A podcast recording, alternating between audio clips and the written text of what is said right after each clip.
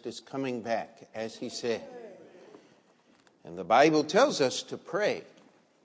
Even so, come quickly, Lord Jesus, is how the book of Revelation ends.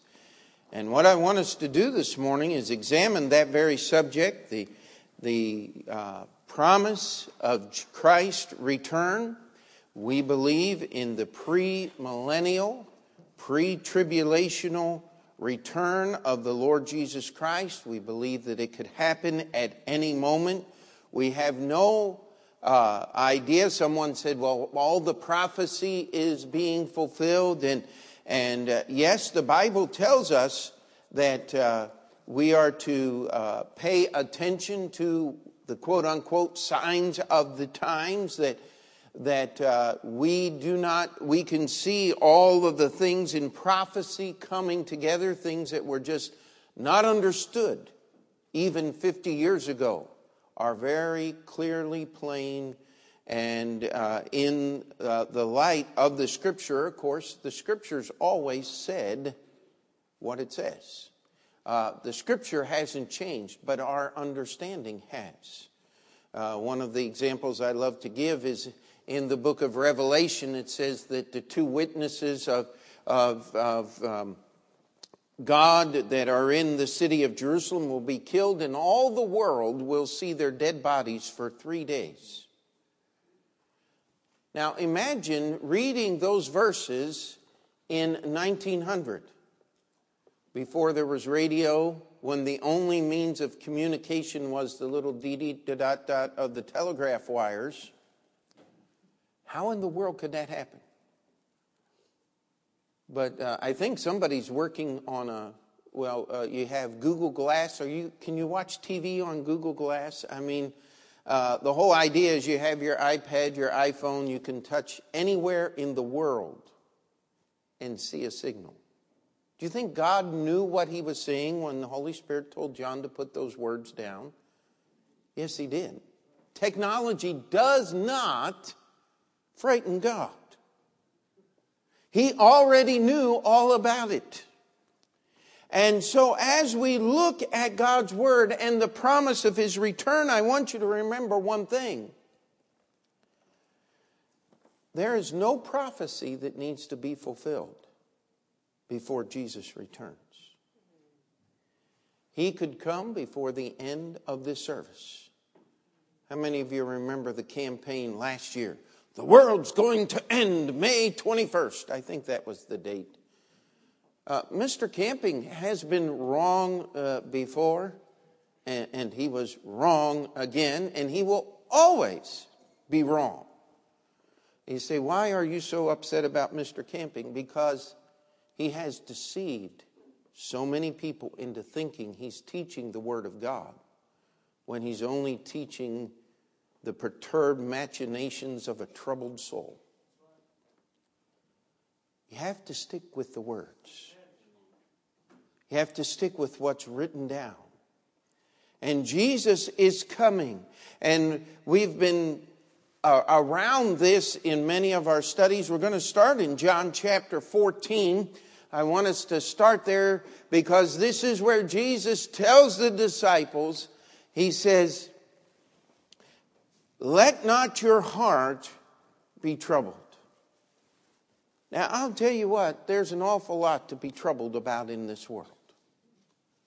I hope if you are here today and you are saved, I hope and I pray that you're praying for the elections on Tuesday, uh, that you're praying for this city.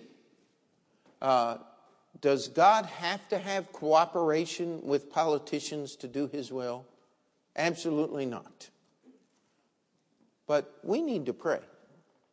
I believe one of the problems is many Christians have just given up. No, the Bible says, let not your heart be troubled. You go, you vote, but my focus isn't on City Hall, praise God, or on Congress. My hope is not in Obamacare. My hope is in the fact that God cares. Amen uh, he'll do a little better job than the government. Am I in the right building this morning? Maybe we have some people expecting to get better care from Obamacare than from God. If you are, uh, sign up. Uh, we have counseling here to help people through things like that. Amen. Uh, I'm not just trying to be critical. Uh, I'm, I'm trying to be realistic. If your hope and faith is in something else than this book, you are in deep trouble, my friend. But if your hope and faith is in the Lord Jesus Christ,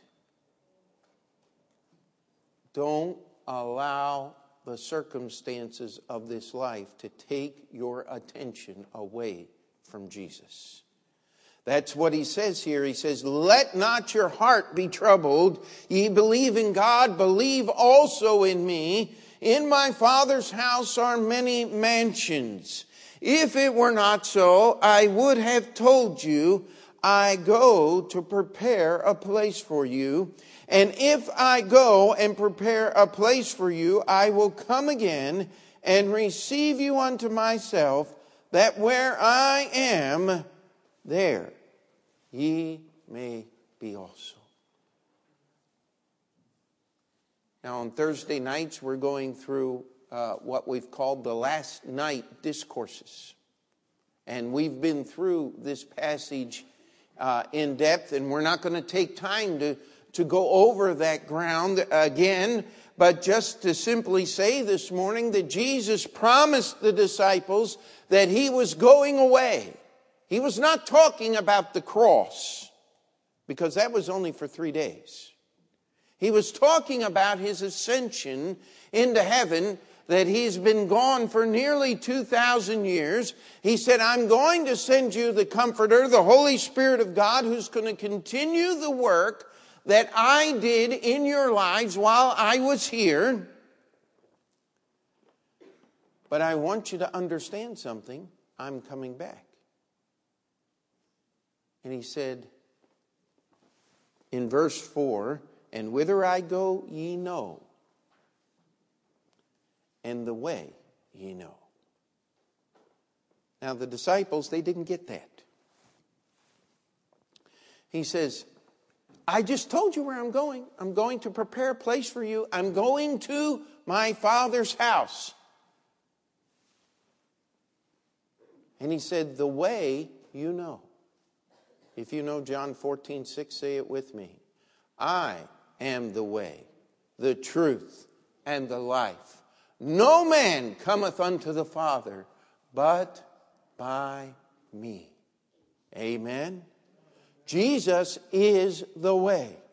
He said, I'm going, I'm coming back to get you, and I'm going to take you to be with me. But I'm not telling you when.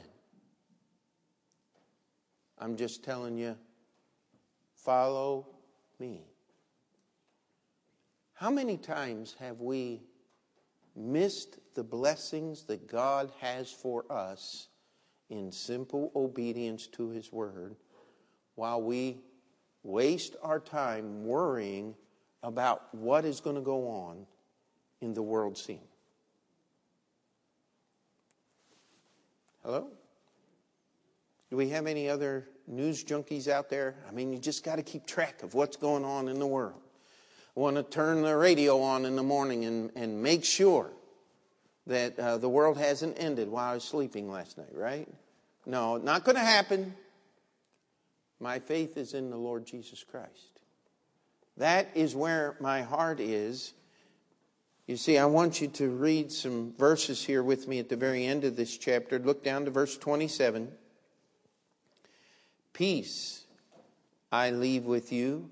My peace I give unto you, not as the world giveth, give I unto you. Let not your heart be troubled, neither let it be afraid. Jesus promised to return so that we would not have to be subject to the circumstances in which we live so that we would not have to live in fear and doubt and wondering. So I was thinking about it as I was preparing to, to uh, preach a sermon this morning. I was just going over some things and I said, you know, every time the world talks about Jesus coming back, It's all about fear. And yet Jesus said, Let not your heart be troubled, neither let it be afraid. You believe in God, believe also in me. Let not your heart be troubled. And yet, if you're to read uh, oh, uh, the Left Behind series, it's all full of fear. How many of you remember the old movie in the 70s, A Thief in the Night? All full of fear. Hey, let me tell you, there's something wrong with that understanding of Jesus coming back. Jesus said, I'm giving you my peace and I'm coming back, and that thought and that promise is supposed to be the pillar that you stay the sanity of your mind that makes the fears go away. But if I read somebody's book or watch somebody's stupid movie about it, it fills me full of fear. Could I challenge you today that maybe their theology is not near as good as their entertainment? When is the last time you saw a movie that helped you understand what really went on? When is the last time Hollywood made a movie that was based on truth? Does anybody know of anything? If you do, see me afterward. Some JFK. All that filthy piece of trash had so little truth in it that it, it's not even, there's, there's nothing real. It's all made up. Hell, Mel Gibson got, what was that, three and a half hours out of a Bible text that would take five minutes to put on the screen. Well, it's very obvious he was using other than the Bible to get what he got. It's not going to help you understand about Jesus. If you want to understand what went on on the cross, read the Bible.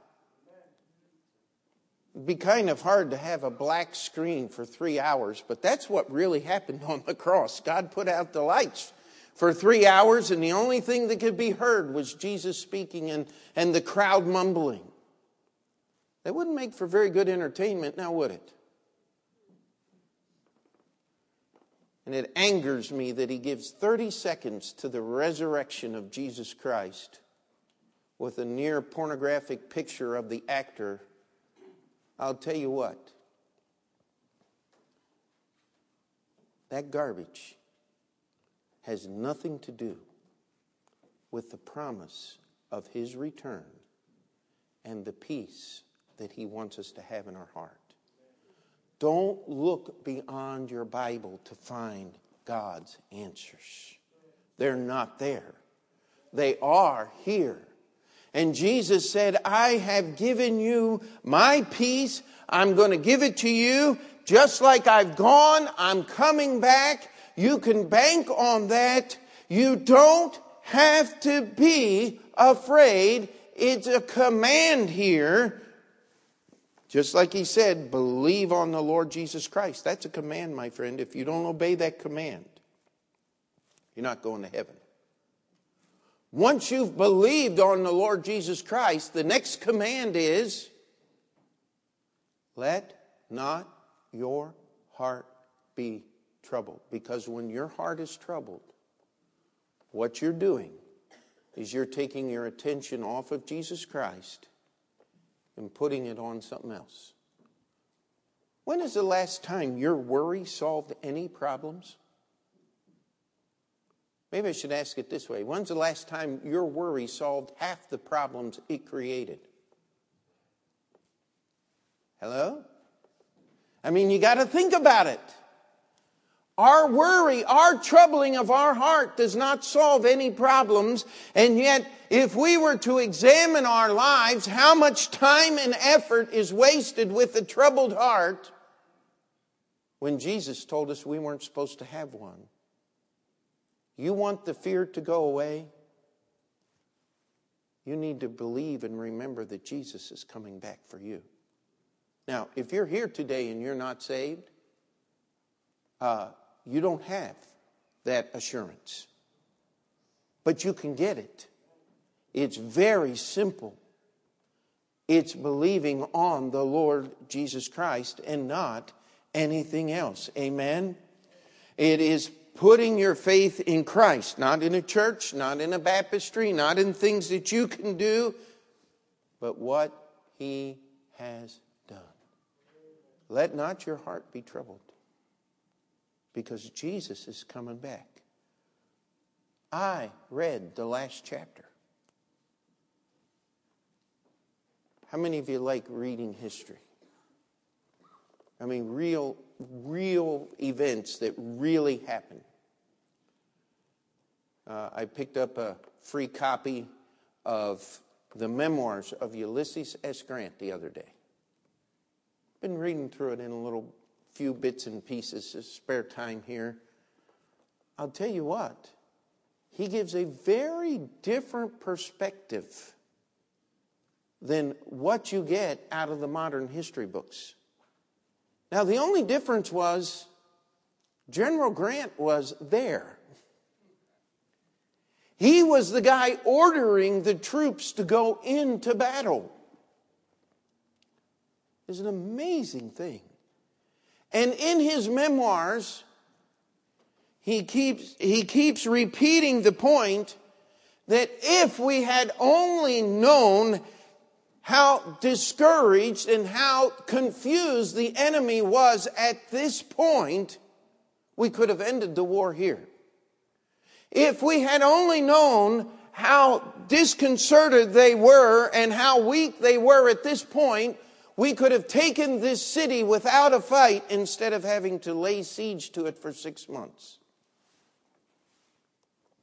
Now, as a human being, you can't know these things until after it happens. But Jesus already knows. Amen? Do you get the point here? The illustration is as a human being, we miss so many things. We always worry about the wrong things and let the important things go untouched. That is human nature. But I want to challenge you if you'll believe in Jesus Christ and put your heart and your faith and your trust in Him, he knows. He's already written the last chapter. He will give you the direction that you need to get through those struggles the first time instead of the third or fourth. If I were to ask the question, oh, let's just say, how many of you could use more peace in your life? Am I the only one? How many would like some more peace in their life? Wouldn't that be a wonderful thing to have? Here's how you get it. You have to understand that Jesus is coming back. How does that work when my kid's screaming? Hey, I've got a duty to do to raise my child, but that's only temporary. Jesus is coming back.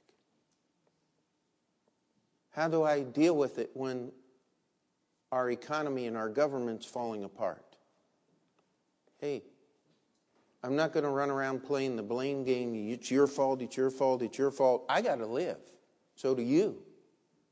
But Jesus is coming back, so I'd better be doing what he wants me to do instead of worrying about what they're doing. If they really wanted you to help them, they would have asked for it. Isn't that true? I mean, stop and think about it if they can target a missile and send it 12 or 1400 miles and have it land in just about 10 square yards, don't you think they could get a website right if they wanted to?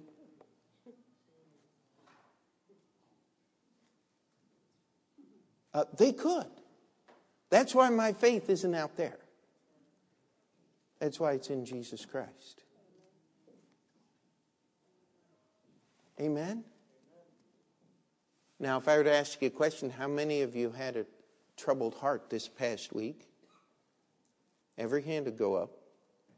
because you worried about things, you were concerned about things, there were things that happened that you didn't know. Oh, we had some tears this morning in the Montoro household because Philip put too much flour in the potatoes two weeks ago. Now, what in the world that had to do with? I finally got a hold of him. I said, Son, I said, she said I wasted the flour. I said, So what? It's not important. If it really were important, we'd have dealt with it a long time ago. But before we get upset about Philip and laugh, we need to hold the mirror up because we do the same thing all the time. Now, I've spent too much time here, but I want you to get a hold. Jesus is coming back. I have no right to be troubled and to be fearful and to be living a life that is controlled by the circumstances that go on around me because of his promise that he's returning.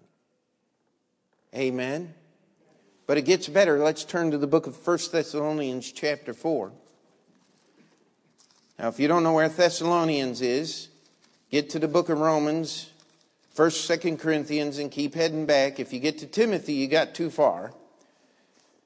First Thessalonians chapter 4, and this is another famous passage. In fact, many times if I have a funeral to preach, I, I love to preach funerals out of this passage here because there's, there's something in here that we need.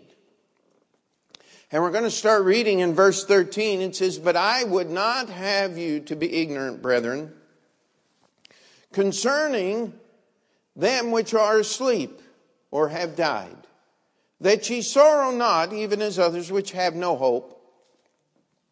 For if we believe that Jesus died and rose again, even so them also which sleep in Jesus will God bring with him.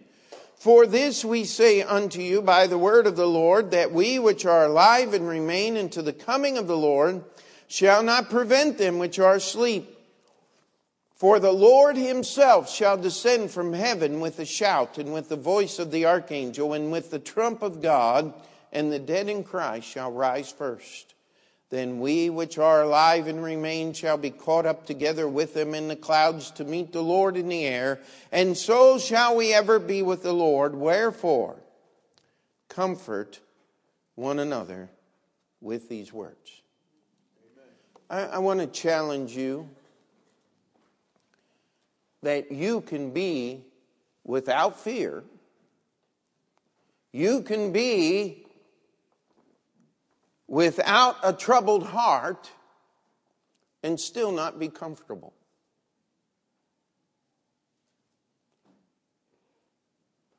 You see, the promise of the Lord Jesus Christ coming is to be a comfort to us. Now, how many of you like to be comfortable? I mean, that's important in America.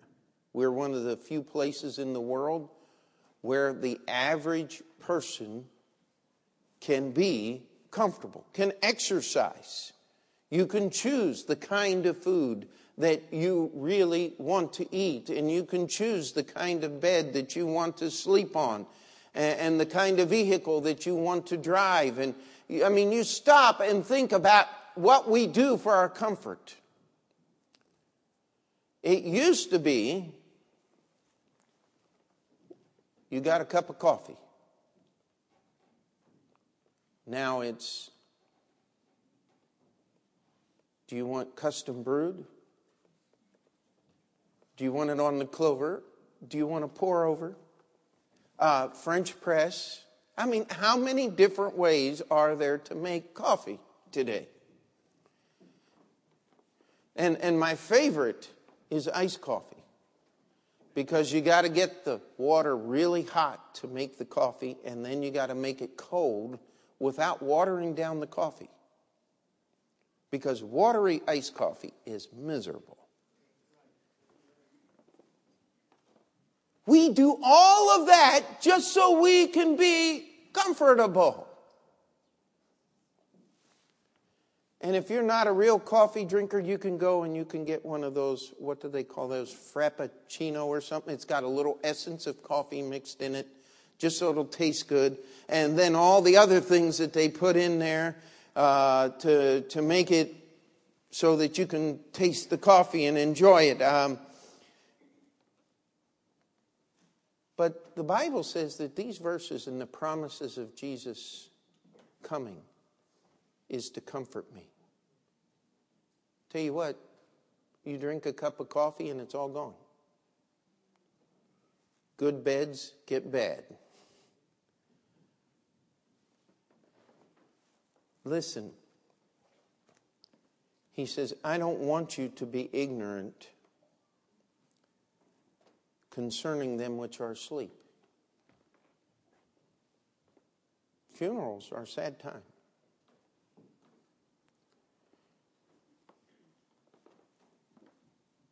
But you know something? Whenever I'm at a funeral of a person who is saved, it's not goodbye, it's till we meet again. Because Jesus is coming back. You see, He not only saves me for this life, He saves me in the life to come. The greatest part of Christianity, the most hope that we have, is not confined to this short time in which we live. It's about eternity. And we spend so much time and effort trying to be comfortable in this short time. I wonder how comfortable we're going to be in eternity if we're not careful. That's what this passage is talking about here. You see, Jesus saved the Apostle Paul. And when the Apostle Paul died, as far as we know, at the hands of the government of the Roman Empire, that ended his earthly ministry. But I'll see him again because of this promise here. These are Paul's words. And Paul said, We which are alive and remain shall be caught up together with them that are dead in the clouds to meet the Lord in the air, so shall we ever be with the Lord. Now, I've been criticized, and some books on the subject will criticize uh, those that believe that Paul said, We which are alive and remain. You know what? We includes me. Paul expected to be alive when Jesus came back. Didn't happen. But if Paul expected to be alive when Jesus came back, I want to ask you a question. How much closer is it today? Amen? So that's a childish approach to the scripture. Well, Jesus said, Except ye be converted and become as little children, ye shall in no wise inherit the kingdom of God. Uh, I'll qualify. Amen. The simple truth is, Jesus promised he was coming back. He told me, I'm not to let my heart be troubled. I'm not to be afraid by the things that go on. They were about to witness the torture and the death of Jesus Christ, but he would raise again from the dead. Let not your heart be troubled. But there's another step that God wants you to take based upon his return. He wants us to be comforted concerning those that have passed on before us. Listen, Jesus saved them in life, He will save them through death. Amen. He has saved you in life. If He calls, He will bring you through the valley of the shadow of death. We do not need to be afraid. What we need to do is to be comforted. Amen. To rest. To let God's peace do its full and complete work in our lives to the fact that we're not only not worried, but we have a presence of mind to think and to be used by God in the way that He should choose. That's what's being spoken of here. Not to be all wrapped up and worried and careful and, and concerned about all of these things. Because Jesus is coming back. And the worst thing that we can talk about in this human life is death. But guess what? That just puts you in front of the line when Jesus comes back. Amen? Because he's going to bring them, the dead in Christ shall be raised first. And then we'll be together with the Lord. It says, and so shall we ever be with the Lord. Wherefore, comfort one another with these words. I want you to turn with me to one more passage, 1 Corinthians 15.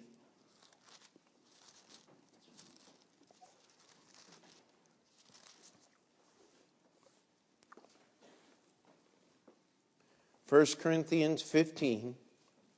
And verse 58 is a verse that we quote often. It's one that you should memorize. If you don't, we have a, uh, it's even been put to music and we sing it in our Sunday school time. Therefore, my beloved brethren, be steadfast, unmovable, always abounding in the work of the Lord, for as much as you know that your labor is not vain in the Lord.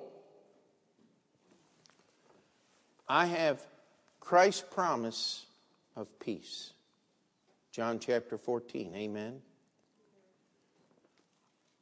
I see Christ's power to save not only in this life but in the life to come in 1 Thessalonians chapter 4. But I also have Christ's command to serve him till he comes. This is a command. It's therefore, my beloved brethren, Paul is saying, listen, because of these things, you need to be steadfast. That means planted, unmovable, always abounding in the work of the Lord. For as much as you know, you know that your labor is not in vain in the Lord. Jesus said even a cup of cold water would be rewarded if it was given in Jesus' name. Amen. So, what is the therefore? Well, let's just back up a few verses. Verse 50 Now, this I say, brethren, that flesh and blood cannot inherit the kingdom of God, neither doth corruption inherit incorruption. Behold, I show you a mystery. We shall not all sleep, but we shall all be changed in a moment, in the twinkling of an eye, at the last trump, for the trumpet shall sound, and the dead shall be raised incorruptible, and we shall be changed. For this corruptible must put on incorruption, and this mortal must put on immortality.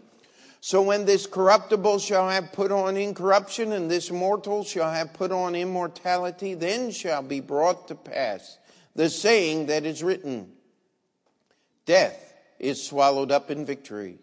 O death, where is thy sting? O grave, where is thy victory? The sting of death is sin, and the strength of sin is the law. But thanks be to God, which giveth us the victory through our Lord Jesus Christ. You see, it's the promise of His coming that gives us the victory. I've often tried to help and deal with people say, well, well, Pastor, I'm saved and I'm trying to serve God and I still, I, I, I still sin. And my first phrase is usually, welcome to the human race. Amen? There's no promise in the Bible that says once you're saved, you're never going to sin. Uh, but don't go out and try. Amen. Don't use it for an excuse to work on sinning more. There are some people that says, "Oh, sin, the grace is greater than the sin, so the more sin, the greater the grace." Wrong. The Bible tells us that we're to be abounding in the work of the Lord. You see, we live in troubled times if we're not careful, we'll allow our hearts to be troubled. But you got to get past that troubled heart so you can have a comforted heart. Then you can do the work of the Lord. How many of you have ever heard the phrase, it's more blessed to give than to receive? Most of us really don't believe that because we like to receive. Isn't that true? Why is it more blessed to give than to receive? It's very simple. Because if you're going to give, you have to have something to give. Amen? Many of us cannot give because there's nothing left over. There is nothing to give. They lived in a subsistence economy, my friend, in this day and time. If you had clothes to put on your body and food to eat for the day, you were considered middle class. We would call that poverty today. If you had changeable raiment and you had a closet full of clothes, maybe two or three different clothes to wear, and, and you had a house to live in and, and you didn't have to work every day just so you could have food to eat that day, you were considered rich in the day when these pages were written. I'll tell you something. God wants to make us rich in His mercy.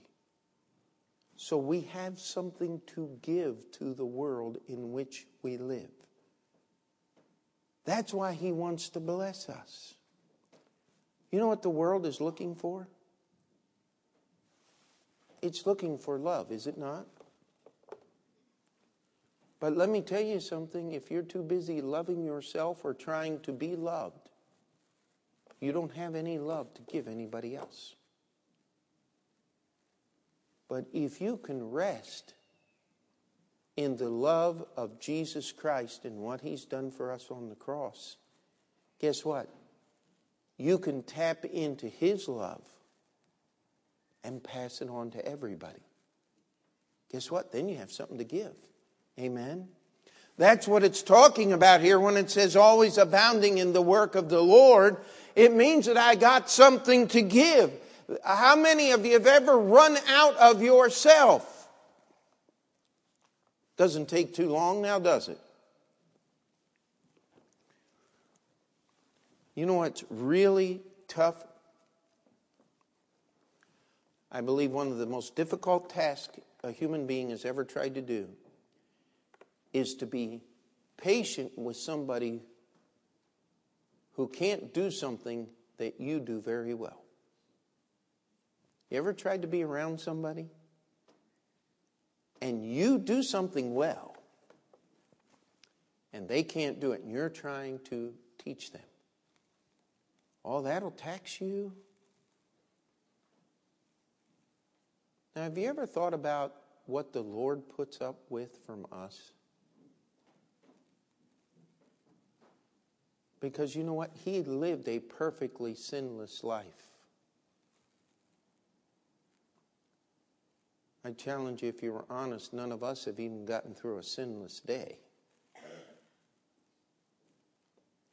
And yet he still loves me. And he's coming back to get me. And he knows who and what I am. And he says that this sinful flesh is not going to inherit the kingdom of God. That's why he's going to change me. That's why he's coming back to get me. It says, We shall not all sleep, but we shall all be changed. We're not all going to die, but everybody's going to be changed. We're going to be different when we get over there. This mortal must put on immortality. This corruptible must put on incorruption. Now, I'm not trying to be gross here today, but just think about this for a moment. If you don't take a bath for a couple of days, guess what? You're going to smell the corruption of your body. It stinks. Not going to be that way in heaven, my friend.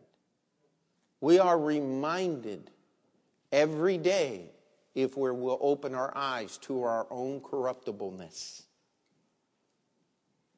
And sometimes we get the looking at our failures instead of looking at the Savior. And that's what he wants us to do. This corruptible is going to put on incorruption. This mortal is going to be clothed with immortality. When that happens, it's going to be death is going to be swallowed up in victory. Death will never knock at heaven's door. Amen. In fact, death and hell are the last two inhabitants of the lake of fire in Revelation chapter 20. Now, here's what Jesus is saying here through the Apostle Paul. He says, The strength of death, uh, the sting of death is sin, and the strength of sin is the law. You see, when we sin, for all have sinned and come short of the glory of God. But the wages of sin is what? Death.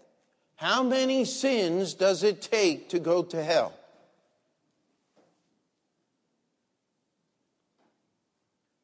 One. You see, but that's not fair. Uh, wait a minute. You didn't make the rules. God didn't elect you as the umpire. You see, sin is non topical to those that believe in the Lord Jesus Christ. In fact, there is no person that has ever lived that needs to go to hell. I'm so glad I'm not a Calvinist.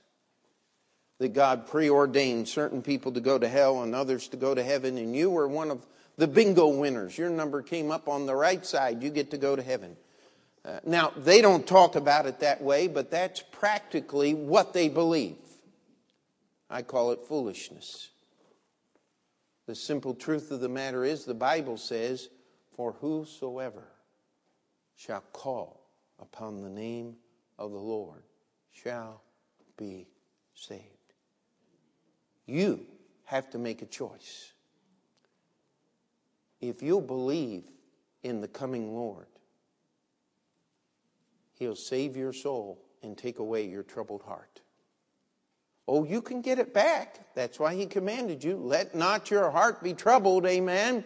It's something that you have to do. But more importantly, that if I'll understand the salvation of Jesus and learn about it, I'll learn that he not only saved me in this life, he saved me in the life to come. That gives me comfort. Amen. But that comfort is a launching pad, my friend. That comfort is the foundation for which I, from which I am to step forward and be steadfast and unmovable and always abounding in the work of the Lord because Jesus is coming back and my agenda is not important, but His is. My understanding of circumstance is not important, but His is. The list of things that I have that I need to do is not important. But his list is. And then he says, He'll reward me for my service for him, which was only accomplished by what he gave me. Now that doesn't make sense but I sure do like it. And that's the motivation for our life. Jesus is coming back. Let not your heart be troubled. Christ's promise of peace. Amen. I would not have you ignorant, therefore, brethren, concerning them which are asleep. You see, it's Christ's promise, it's Christ's power to save through death that we can be comforted instead of full of sorrow. But it's His command that we're supposed to get up and serve Him, to be abounding in the work of the Lord. You see, if I am abounding in the work of the Lord, I'm not worried about all the plotters and planners, the economy, Congress, the president, all those people that are going to take care of me. I'm not worried about that because Jesus can do a better job. And all God's people said, Let's pray. Dear Heavenly Father, we come before you this morning, and Lord, I just ask that you would help us to take our eyes off ourselves and off circumstances and off of everything that is about us, put them back on you where they belong. Lord, I ask that during this time of invitation, we would not withhold from you what is justly and rightly your due. Lord, I ask that you would be with those that may be here this morning that do not know Jesus as their Savior. That today would be the day they would surrender to Jesus and only believe in Him. Be born again the Bible way. Lord, I pray for those that are saved and yet have not yet submitted to church membership, to baptism. Lord, that you would work in their hearts, that they would surrender today to you. Lord, I pray for those that are saved and are struggling serving you in this life. That we would listen to the commands that you have given and we would stop allowing our hearts to be troubled, to remember that you're coming back for us to be comforted, and Lord, to always abound in the work of the Lord. Lord, we ask that you would give us the victory through our Lord Jesus Christ. In Jesus' name we pray. Amen. Brother Franz, come lead us in the hymn of invitation. If God has spoken to your heart, there's an altar here where you can come and pray. If you're not sure about your salvation, we won't hunt you down. All you have to do is ask, and we'll have somebody take the Bible and show you how you could know your sins are forgiven and heaven is your home. As we sing, will you join these that have already come?